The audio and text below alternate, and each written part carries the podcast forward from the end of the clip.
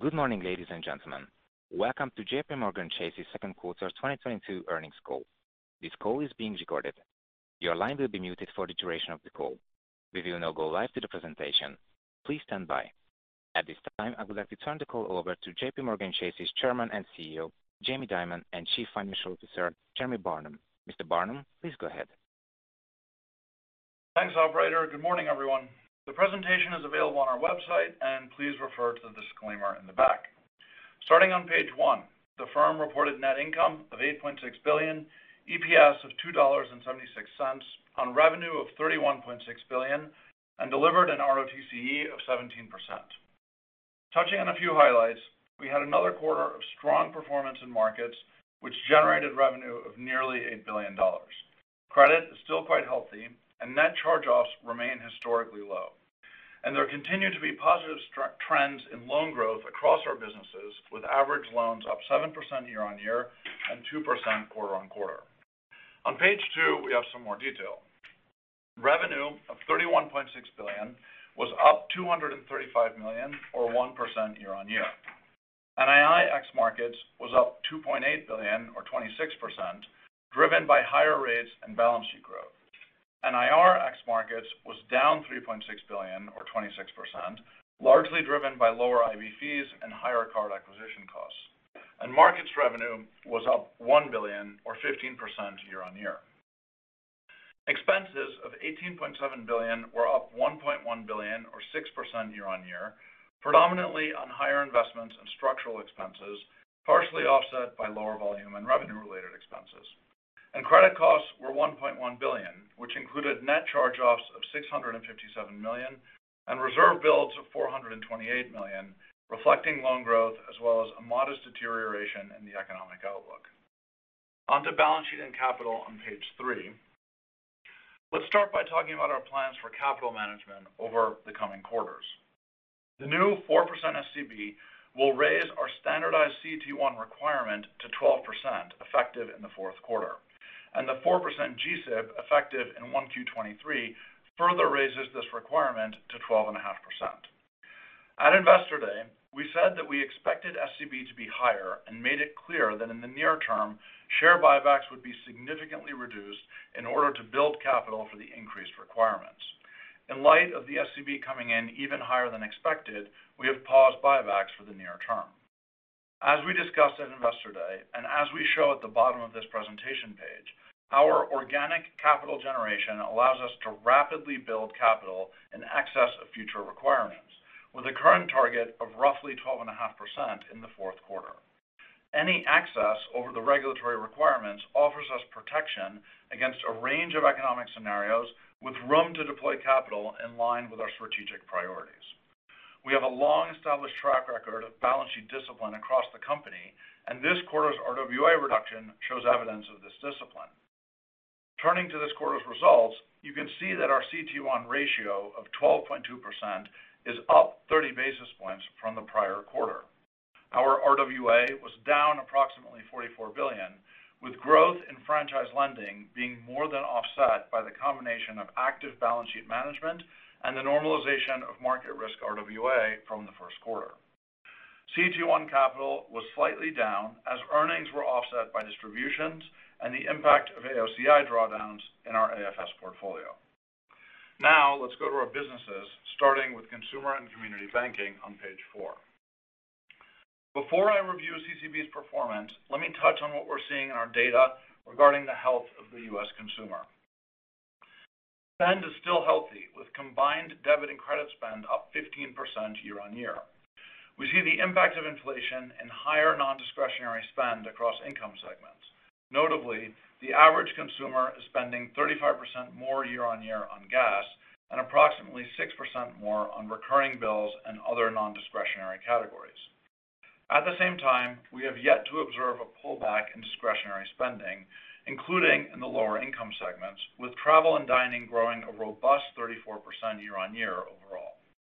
And with spending growing faster than incomes, median deposit balances are down across income segments for the first time since the pandemic started, though cash buffers still remain elevated.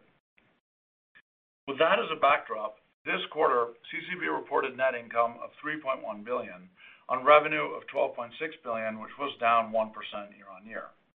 In consumer and business banking, revenue was up nine percent year-on-year, driven by growth in deposits. Deposits were up thirteen percent year-on-year and two percent quarter-on-quarter. And client investment assets were down seven percent year-on-year, driven by market performance, partially offset by flows. Home lending revenue was down twenty-six percent year-on-year, as the rate environment drove both lower production revenue and tighter spreads, partially offset by higher net servicing revenue, and mortgage origination volume of twenty-two billion dollars was down forty-five percent. Moving to card and auto, revenue was down six percent year-on-year, reflecting higher acquisition costs on strong new card account originations and lower auto lease income, largely offset by higher card N I I.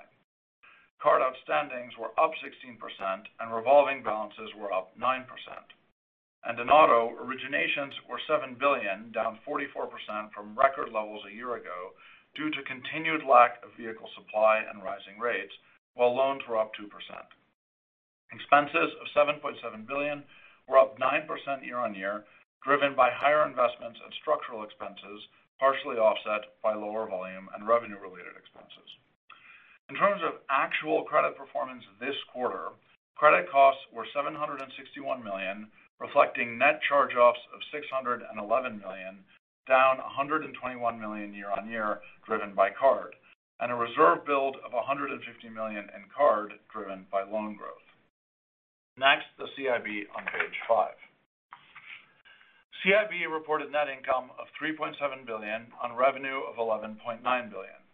There were a number of notable items this quarter, including net markdowns on certain equity investments of approximately three hundred seventy million dollars, with about three hundred forty-five million dollars reflected in payments, and markdowns on the bridge book of approximately two hundred fifty million dollars in I B revenue.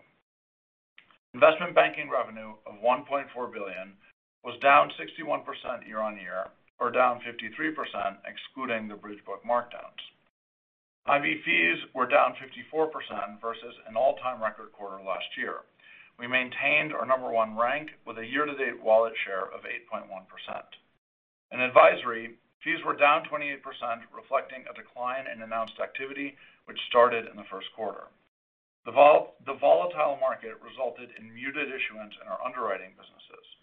Underwriting fees were down fifty-three percent for debt and down seventy-seven percent for equity. In terms of outlook, while our existing pipeline remains healthy, conversion of the deal backlog may be challenging if the current headwinds continue.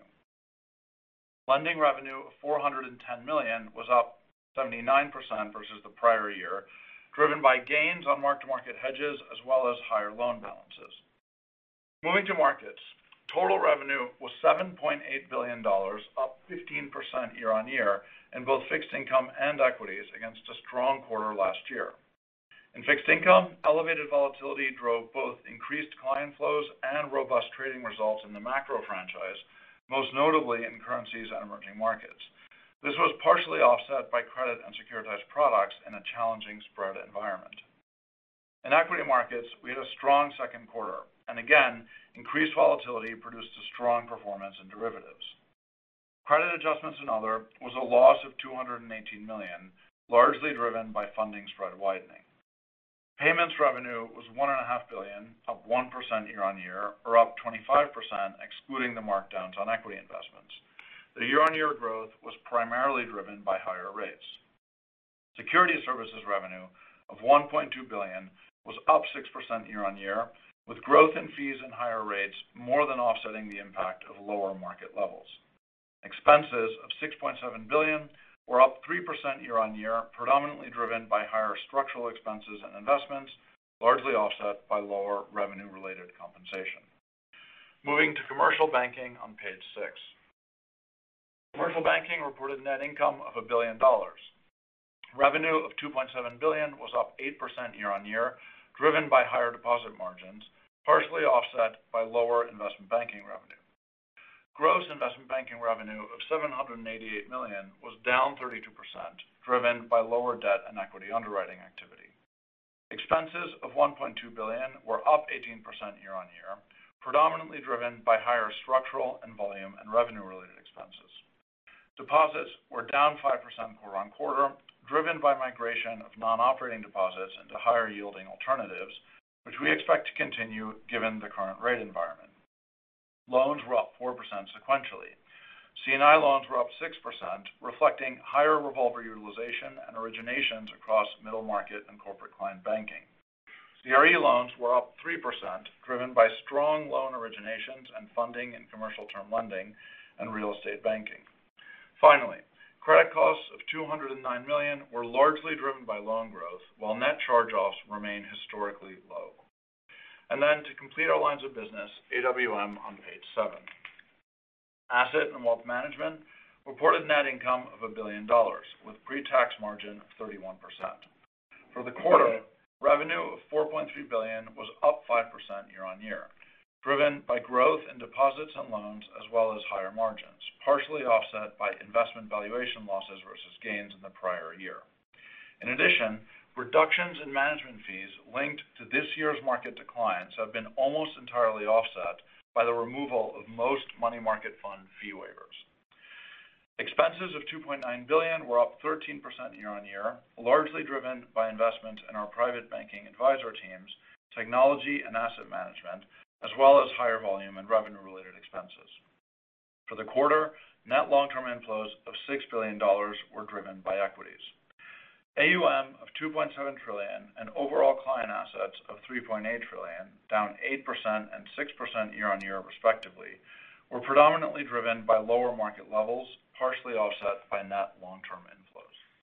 And finally, loans were up one percent quarter-on-quarter, while deposits were down seven percent sequentially, driven by seasonal client tax payments. Turning to corporate on page eight. Corporate reported a net loss of one hundred seventy-four million dollars.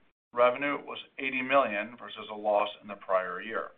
N I I was three hundred twenty-four million dollars, up one point three billion dollars, predominantly due to the impact of higher rates. And expenses of two hundred six million dollars were lower by three hundred nine million dollars year-on-year. Next, the outlook on page nine. You will recall that at Investor Day, we expected N I I X markets for twenty twenty-two to be in excess of fifty-six billion dollars. We now expect it to be in excess of fifty-eight billion dollars, reflecting Fed funds reaching three point five percent by year-end. We still expect adjusted expense to be approximately seventy-seven billion dollars and the card net charge-off rate to be less than two percent for twenty twenty-two. So to wrap up, the company's performance was strong again this quarter in what was a complex operating environment. As we look forward, we are mindful of the elevated uncertainty in the global economy, but we feel confident that we are prepared and well-positioned for a broad range of outcomes. With that, operator, please open up the line for Q and A. Please stand by.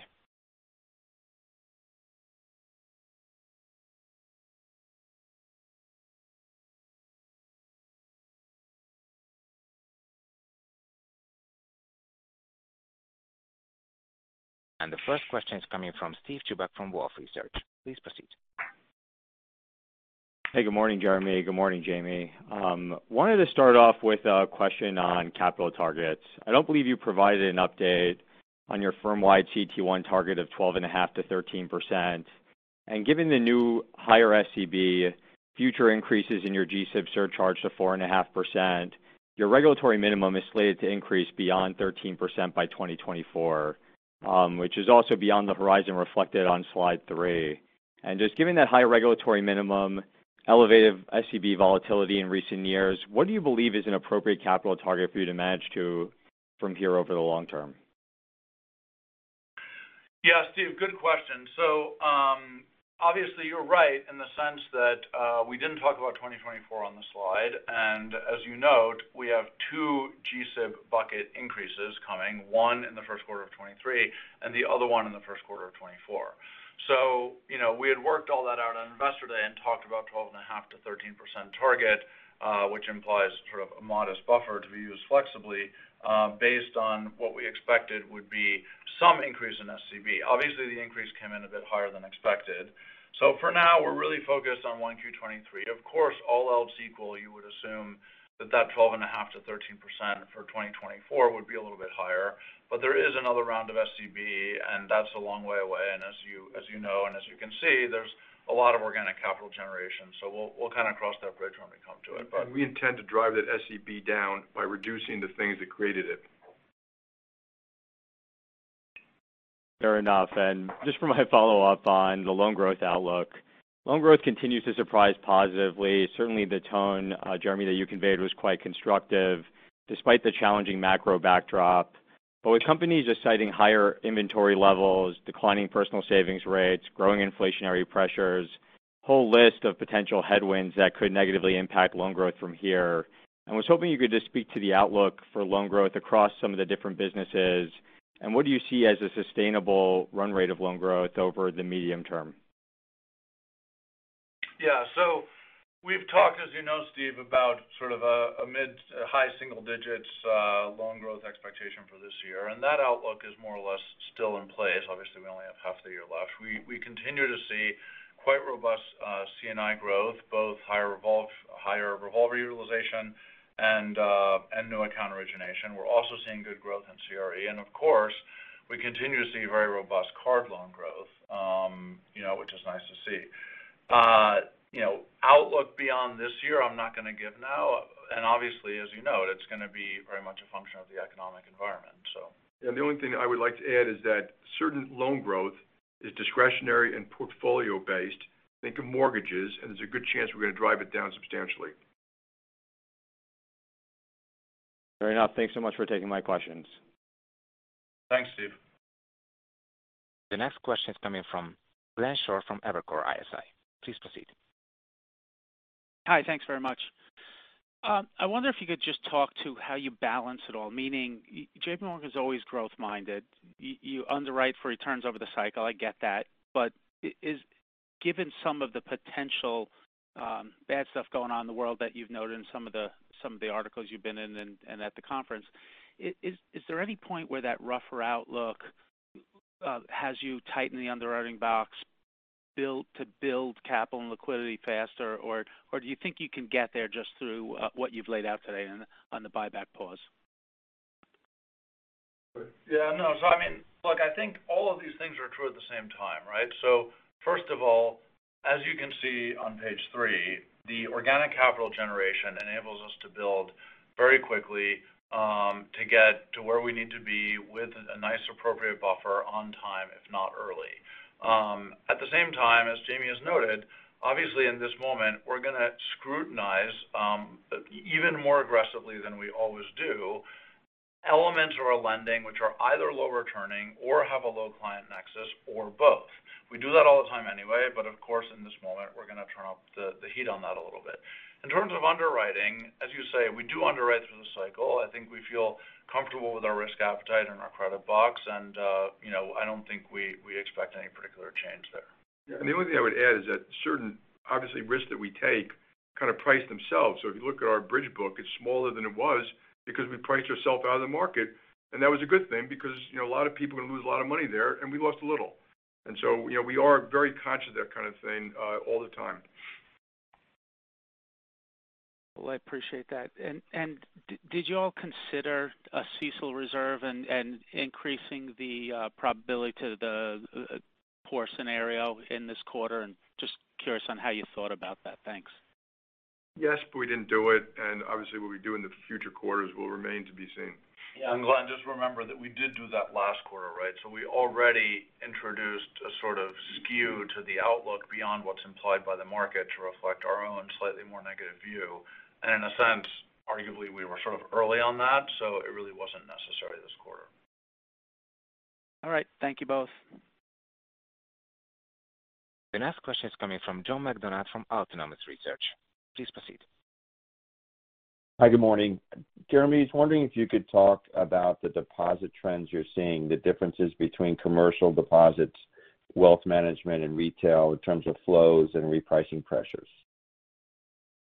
Yeah, great question, John. And I think you're right to break it down, you know, by the different segments because we are seeing different dynamics there. So on the wholesale side, um, you do see some lower deposits, some deposit attrition, and that is entirely expected and part of the plan, in the sense that for client reasons, we had slightly higher appetite, especially in parts of the commercial bank, for non-operating deposits, knowing fully that our pricing strategy as rates went up was going to be to not pay up, and therefore we expected the attrition from those from from that client base. And so we're seeing that, and that's actually something that we want, all else equal, um, and uh, and it's playing out in line with expectations.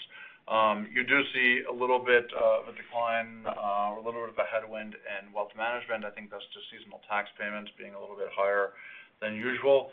And then on the consumer side, um, we're really not seeing much at all. So that, that remains strong. Uh, we're not seeing any attrition there. And, you know, it's early in the cycle to really be observing much one way or the other from a pricing perspective. Okay. And then as a follow-up, uh, in terms of the updated N I I outlook, you had talked about an exit rate in the fourth quarter of about sixty-six billion dollars in Investor Day. Just kind of wondering what that looks like and what kind of uh, fading uh, benefit from rate hikes do you have assumed in, in your outlook? Yeah, so the sixty-six number, if you want kind of to put a number in, you can use something like sixty-eight, sixty-eight plus, something like that. Obviously, we're annualizing one quarter, so there can always be noise in there, uh, but but that seems like a good number to us. That's that's consistent with the with the increase for the full year. Um, and sorry, John, can you repeat your other question? twenty-three. But just oh, yeah. deposit beta. Oh, yeah. yeah. Yeah, yeah, yeah. So in terms of twenty-three, we had talked at Investor Day about how we saw upside into twenty twenty-three from that fourth quarter run rate, and that more or less remains true. There is some upside. Obviously, we're starting from a higher launch point, higher rates. And, you know, less so after the C P I print, but there have been moments where there were cuts in the twenty twenty-three uh, Fed expectations. So that could, you know, have some impact on the dynamic. Obviously, this is all in an environment of very volatile impl- implied, but the core view of some upside from that fourth quarter run rate into twenty twenty-three is still in place. Got it. Thank you. The next question is coming from Betsy Gresek from Morgan Stanley. Hi, good morning. Hey, Betsy. Hey, Betsy. Um, Jamie, you mentioned just on the S C B earlier that you intended to reduce it by, you know, reducing the things that caused it to rise. Could you give us a sense as to what you saw in, um, you know, the results that you got that drove that S C B up? Because I talked to folks that say it's a black box, so it would be helpful to understand what you see as what the drivers were to that S C B increase. Ready? Well, first of all, it's public, so you can actually go see what drives it, the global market shock and credit loss and stuff like that. Uh, and we don't agree with the stress test. It's inconsistent. It's not transparent. It's too volatile. It's basically capricious, arbitrary. We do one hundred a week. This is one. And I think to drive capital up and down by eighty basis points. So we'll, we'll work on it. You know, we haven't made definitive decisions, but I've already mentioned about we re- dramatically reduced R W A this quarter. We may do that again next quarter. We're probably going to drive down mortgages, and we'll probably drive down other credit, too, that creates S C B. So we're not going to go into specifics on that. It's easy for us to do. We, you know, you've seen us do it before. We're going to drive out non-operating deposits. Does, it creates no risk to us, but it, you know, adds to G-S I B and all these various things. And so we're going to manage the balance sheet, get good returns, have great clients, and not worried about it. We just want to get there right away. I don't want to sit there and dawdle. I, you know, that's the rule. They gave it to us. We're going. Got it. Betsy, and then, hey Betsy, maybe I'll just jump in a little bit on the black box. I, I, but another very important point for for Cheryl is that number when they that doesn't even remotely there's the stress loss doesn't even remotely represent what would happen under that kind of scenario. And th- I'm not saying the Fed says it should or shouldn't. But I would tell you we'd make money under that scenario. We wouldn't lose. I think they had us losing forty-four billion dollars. There's almost no chance that that would be true. And, and I just so I and, I, and I, I feel bad for the shareholders because people look at that and say, well, what's going to happen? And by there's good evidence. We didn't lose money after Lehman. We didn't lose money uh, in you know the great what just happened. We didn't lose money in great financial recession. You know the company's got huge underlying earnings power and consistent revenues in C C B, asset management, custody, payment services. And then we have some kind of really volatile streams. Now we've got the, you know, C E C L, which obviously can go up or down quite a bit. But, again, that's an accounting entry. And uh, so we we feel in very good shape. We just have to hold a higher number now, and we're going to go there. And, Betsy, maybe I'll just comment briefly on the black box point because, you know, as Jamie noted, um, you know, the S C B is quite volatile, and I think you see that across the industry. And it's it's you know you have to we feel very good about building quickly enough to meet the higher requirements, but it, you know there are pretty big changes that come into effect fairly quickly for banks, and I think that's probably not healthy. And the um, the amount of transparency, there is a lot of information released, as Jamie says, but since the S C B is really a quantity that gets measured to the peak drawdown period, and that information does not get released, it winds up being really very hard at any given moment to understand what's actually driving it. And that combination of, you know, suboptimal transparency and high volatility is really our, our, our central, you know, criticism, I guess I would say. Um, but nonetheless, you know, the organic and capital generation. Yeah, it's got bad effects for the for the economy because, you know, we're, I just said we're going to drive down this and drive down. It's not good for the United States economy. And, and, and the mortgage business in particular is bad for lower-income mortgages, which hurts, you know, lower-income minorities and stuff like that because we haven't fixed the mortgage business. And now we're making it worse. There's no real risk in it. It's not a benefit to J P Morgan, you know, but it hurts this country. And I, it's very unfortunate. No, I hear you on all that. And um, the mortgage comment you made earlier was about shrinking mortgage growth rates or shrinking the balances of mortgages that you have on the, the, on the books. The, yeah. Well, no, the, we'll originate, but the balances in the books will probably come down. And I'll, look, we reserve the right to change that. But, you know, that's a portfolio decision. And, you know, if it doesn't make sense to own mortgages, we're not going to own them. Yeah. And would you reduce the buffer? I mean, in the past, Jamie, you've talked about, hey, as these required capital ratios increase, you know, relative to the risk in your business staying more consistent, then you've said before that you may operate with less of a buffer. Could you could you, you know, gonna, kind of unpack that a little bit? We're, we're going to keep a buffer. I'm not even sure what the S C B means at this point. We're not going to go below any regulatory minimum, and if we have to, we'll just drive down credit more to create what we got to create. Uh, it's a terrible way to run a financial system, and we owe you more than what we think that buffer should be because we have so much, ex- what I think is so much excess capital. You know, it just causes huge confusion about what you should be doing with your capital. But the, just keep in mind the one thing, we're earning seventy percent of tangible equity. We can continue doing that. Uh, we, we, you know, the company's in great shape. We're going to serve our clients and manage the hell out of the rest of the stuff. We still think we have great businesses and stuff like that, and that's what we're going to do. Most of this stuff doesn't create any additional risk at all. It just creates capital. All right. Thank you. The next question is coming from Jim Mitchell from Seaport Global Securities. Please proceed. Hey, good morning. Maybe just uh, on expenses, if I kind of look at the first half with the slowdown in investment banking, I think you're annualized less than seventy-six billion dollars, but you're still targeting seventy-seven.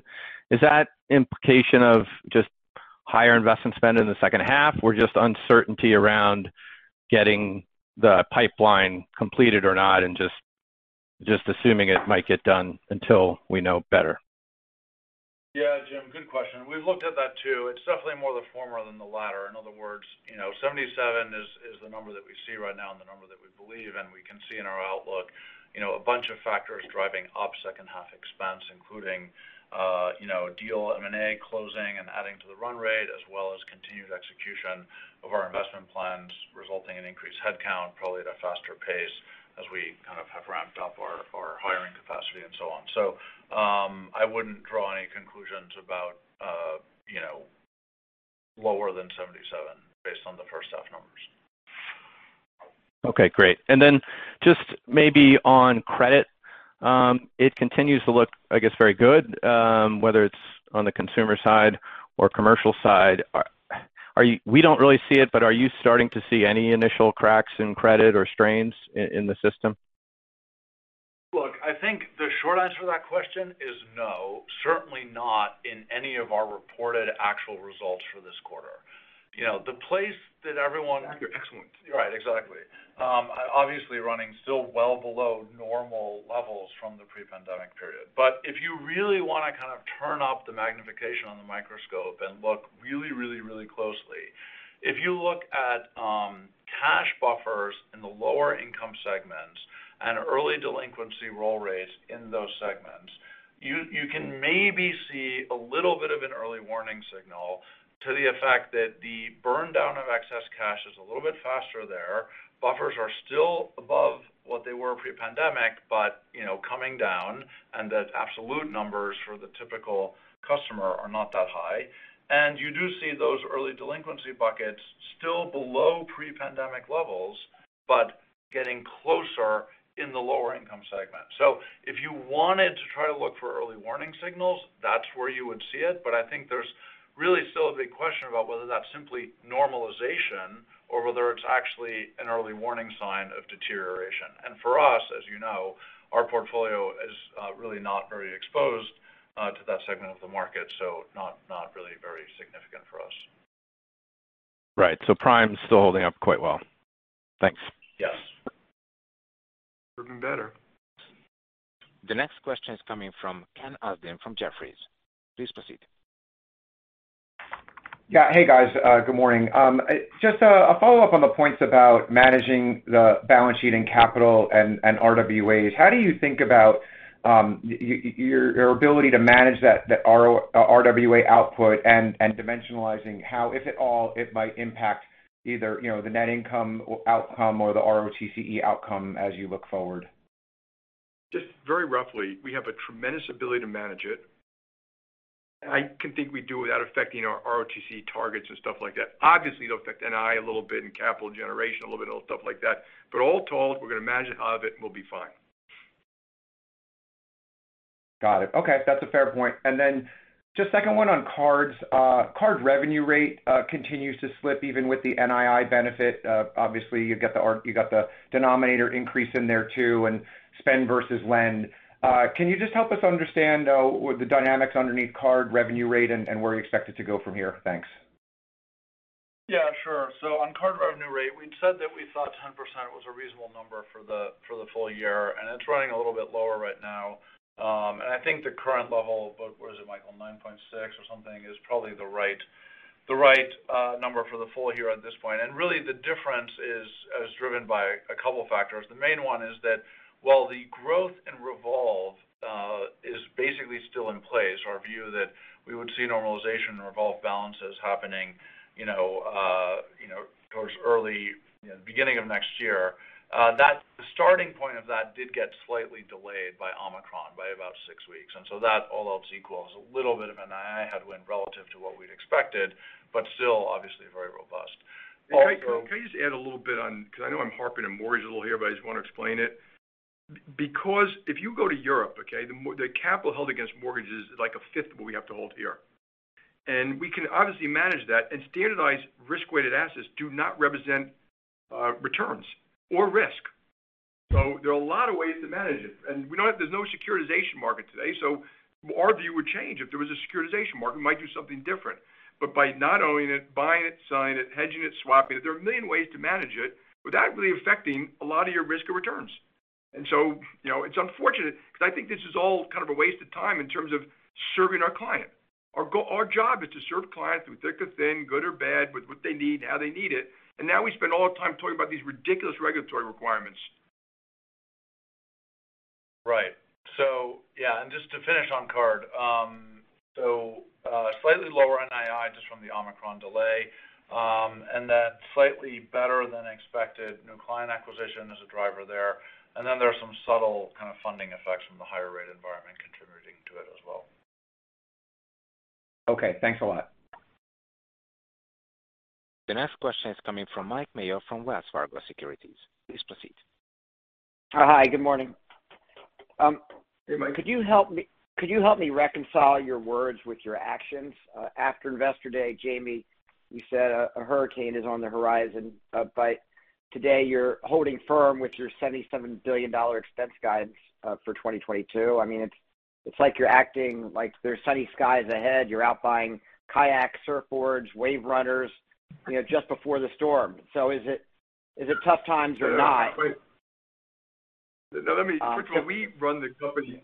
But we've always run the company consistently, investing, doing stuff through storms.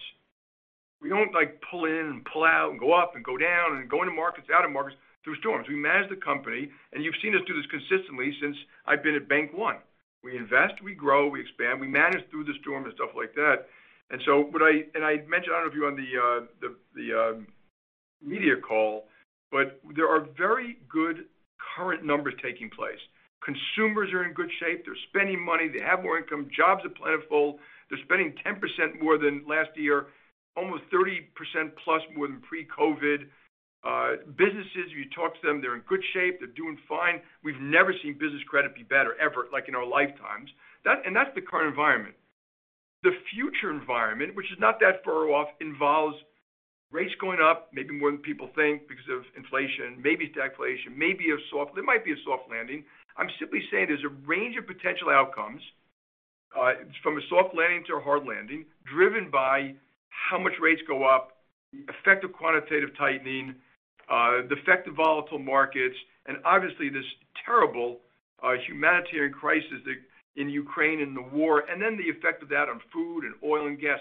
And we're simply pointing out those things make the probabilities and possibilities of these events different. It's not going to change how we run the company. You know, the company, the economy will be bigger in ten years. We're going to run the company. We're going to serve more clients. We're going to open our branches. We're going to invest in the things, and we'll manage through that. We do man. If you look at what we do, our bridge book is way down. That was managing certain exposures. We're not in subprime fundamentally. That's managing your exposures. You know, we're quite careful about how we run the risk of the company. And if there was a reason to cut back on something, we would. But not if we think it's a great business that's got great growth prospects. It's just going to go through a storm. And in fact, in fact, going through a storm, we will. That gives us opportunities too. So, you know, I always remind myself the economy will be a lot bigger in ten years. We're here to serve clients through thick or thin, and we will do that. So. Um You're clearly running the company for the next five to ten years. If we have a recession in the next five to ten months, how does technology help you manage through that better, whether it's credit losses, managing for less credit losses, expenses, more flexibility, or revenues maybe gaining market share? What's the benefit of all these technology investments if we have a recession I, well, I, over the next? I, I, think, I think we gave you some examples at Investor Day. For example, A I, which we spend a lot of money on. We gave you a couple of examples, but one of them is we spent, you know, one hundred million dollars building certain risk and fraud systems so that when we process payments, you know, uh, on the consumer side, losses are down, you know, one hundred or two hundred million. The volume's way up. That's a huge benefit. I don't think you'd want us to stop doing that because there's a recession. And so, you know, and plus, in a recession, certain things get cheaper. Branches are enormously profitable. Bankers are enormously profitable. We're going to keep on doing those things, and We, you know, we've managed through recessions before. We'll manage it again. I'm quite comfortable. Do it quite well. All right. Thank you. But stop, but stop starting on on recruiting or training or technology or branch. That's that's crazy. We don't do that. We've never done that. We didn't do it in oh eight and oh nine. And it put us in quite good stead in terms of. Yeah. You know, the, the only other thing is just market revenues are a lot weaker, right? I mean, the market outlook is, is worse. And so we know you've had structural spending. So wouldn't all else equal, that be a little bit less then? But that's, but that's yes, that's very performance-based too. And, you know, again, Mike, Mike, the way I look at it a little bit, in fifteen years, the global G D P, or twenty years, the global G D P, global financial assets, global companies, you know, companies over five billion dollars, will all double. That's what we're building for. We're not building for like eighteen months. Okay, thank you. The next question is coming from Gerard Cassidy from R B C Capital Markets. Please proceed. Thank you. Uh, good morning, uh, guys. Uh, Jeremy, you, you touched on the deposit um, commentary a short while ago.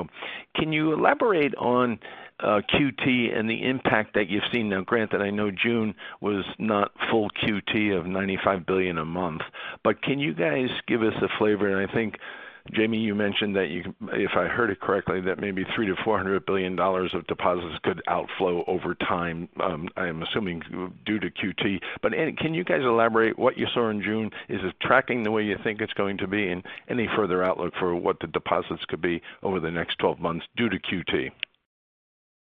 Yeah, hey Gerard. So as you know, Q T just started, so I think it's um, it's not the sort of thing where you can say I expect this exact outcome and then sort of track it sector by sector, because you know you can see the clear impact on system-wide deposits, but that also interacts with R R P and T G A and stuff like that, and so how that flows into the banking system and then to any individual bank across the wholesale and consumer segments is kind of a tricky thing. So it's it's early on that. Um, But, you know, at a high level, uh, and your and your comments about what Jamie said before are, are right, the story remains true, which is that depending on how Q T interacts with R R P and loan growth in particular, you know, you could see some uh, decline in deposits in the banking system, and we would see our share of that. But we would expect that to primarily come out of wholesale and primarily come out of the non-operating and sort of less valuable portions of our deposit base. While in consumer, um, while you could, in theory, have a little bit of a headwind there, we we feel pretty good about our ability to, to, to keep those levels pretty steady, um, you know, based on the strength of the franchise and the ability to take share. Very good. And then as a follow-up, um, I, I don't believe you guys disclosed the outstandings in the bridge book, um, but two two questions. And, Jamie, you've been very clear about this for the last ten years, how you've de-risked that balance sheet, and you, and, and you mentioned that already today. Can you just give us some color on how different it is today from oh eight, oh nine, just so investors know that it is com- meaningfully different? And second, what caused the write-down in, in the um, bridge book this quarter? So if you go back to oh seven, I think, the Whole Street bridge book was four hundred eighty billion dollars. I think the Whole Street bridge book today is one hundred or under one hundred. Yeah, it's like twenty percent. Our, our percent of that bridge book has come down substantially just in the last twelve months. And that's really just underwriting loan by loan by loan, and you win some, you lose some. And and if you and if you guys look at high yield spreads and stuff like that, you know, bonds are down six percent. That's what you see. So you have some flex, you don't have some flex, and we're we're, we're big boys. We know that, and there there was write downs on a couple of those bridge loans. They're they're they're not huge. They're just, you know, I think they were in the uh, in investment yeah. banking line. Yeah, it's in the I B revenue line, and there's a small amount in the commercial bank as well. But um, as you said, Jamie, and as Daniel also mentioned at Investor Day, I think we we made conscious choices here to dial back our risk appetite here and accepted some share losses in in, uh, in leveraged finance. So, you know. Uh, we're, we feel good about where we are. We're still open for business for the right deals at the right risk appetite on the right terms. Absolutely, but we've been careful. Very good. Thank you. The next question is coming from Erika Najarian from U B S. Please proceed. Hi. Um, just had a, a few follow-up questions. The first is on um, balance sheet management. Jeremy, um, the illustri- illustrative path um, that you set forth on slide three, does that include R W A mitigation? And, you know, as we think about the fifty-eight billion dollars plus in updated N I I guide, uh, what kind of deposit growth does that um, assume? You know, you noted that, you know, part of the S C B mitigation is to drive out non-operating deposits. Um, just wanted to understand what the assumption was there as well, please. Yeah, hey, Erica, sure. So first point, you have to turn off your magnifying glass, but if you look at footnote five on page three, um, you can see that right at the end of there, it says assumes flat R W A uh, in the projection. So, and I think within that, you know, who knows what the exact mix will be, and you've heard Jamie's comments on that, but if you look at the table above, you know, you see that you've got the usual moving parts. We've got organic loan growth that we want that's profitable on its own, or in part of important relationships that we'd like to see continue to happen. Some of it is a little bit passive. We can't really control it. It moves up and down as a function of factors like V A R. And then there's the mitigation piece of it, which, you know, we're going to turn up the scrutiny quite intensely, as I said before, on lower returning, lower client nexus, or both. So across those three bits, we'll, we'll see how it goes. But as Jamie said, we feel pretty confident here. Um, in terms of deposits, um, you know, at this point, deposit growth is probably less of a driver uh, overall looking forward of the of the N I I outlook. Um, our deposit outlook remains, you know, more or less the same that I said before and that we've talked about at Investor Day, which is we do expect to see some attrition in wholesale. Um, we expect consumer to be relatively stable, and we'll see how it goes. Got it. Uh, and my follow-up question um, is for Jamie. Um, You know, Jamie, we've heard um, your caution about the economy, and I think there's a, a bigger debate on how the U S consumer is going to be impacted in light or in context of a downturn. You know, the statistics that Jeremy laid out um, imply a, a pretty healthy, you know, starting point for the consumer that you bank, um, and, you know, the reserve build for loan growth and card and the you know, the less than two percent loss rate in card, you know, lead us to believe that, you know, your consumer is still okay. You know, as you think about the various scenarios and you think about the realistic range of outcomes, you know, how, how does the U S consumer perform? Because it feels like that's the big wild card. And, you know, we've seen the journal term, you know, a job full recession. I just wanted to get your thoughts there. Yeah. So first, I just want to point out that on that chart, that's not a forecast for what it's going to be at the end of the quarter. So we're going to, you know, if you're going to pencil some of your miles, it's twelve and a half on December thirty-first, and it'll probably be thirteen uh, at the end of the first quarter. And because obviously we use capital for a whole bunch of different reasons, and um, uh, and the consumer, you know, I, I I feel like a broken record. The consumer right now is in great shape. So even if we go into recession, they're entering that recession with less leverage, in far better shape than they been, did in oh eight and oh nine, and far better shape than they did even in twenty twenty. And jobs are plentiful. Now, of course, jobs may disappear. You know, we, things happen. So, but they're in very good shape. And, you know, obviously, when you have recessions, it affects consumer income and consumer credit. Our credit card portfolio is prime. I mean, it's exceptional. But, you know, again, we're adults in that. We know that if you have a recession, losses will go up. We prepare for all that, and, and we're prepared to take it because we grow the business over time. You know, we're not going to just immediately run out of it. And so uh, I think it's great that consumers are in good shape. I think it's excellent that that I like the fact that wages are going up for people at the low end. I like the fact that jobs are plentiful. I think that's good for, for the average American, and we should applaud that. And so, um, so they're in good shape right now. Thanks for that. The next question is coming from Matt O'Connor from Deutsche Bank. Please proceed.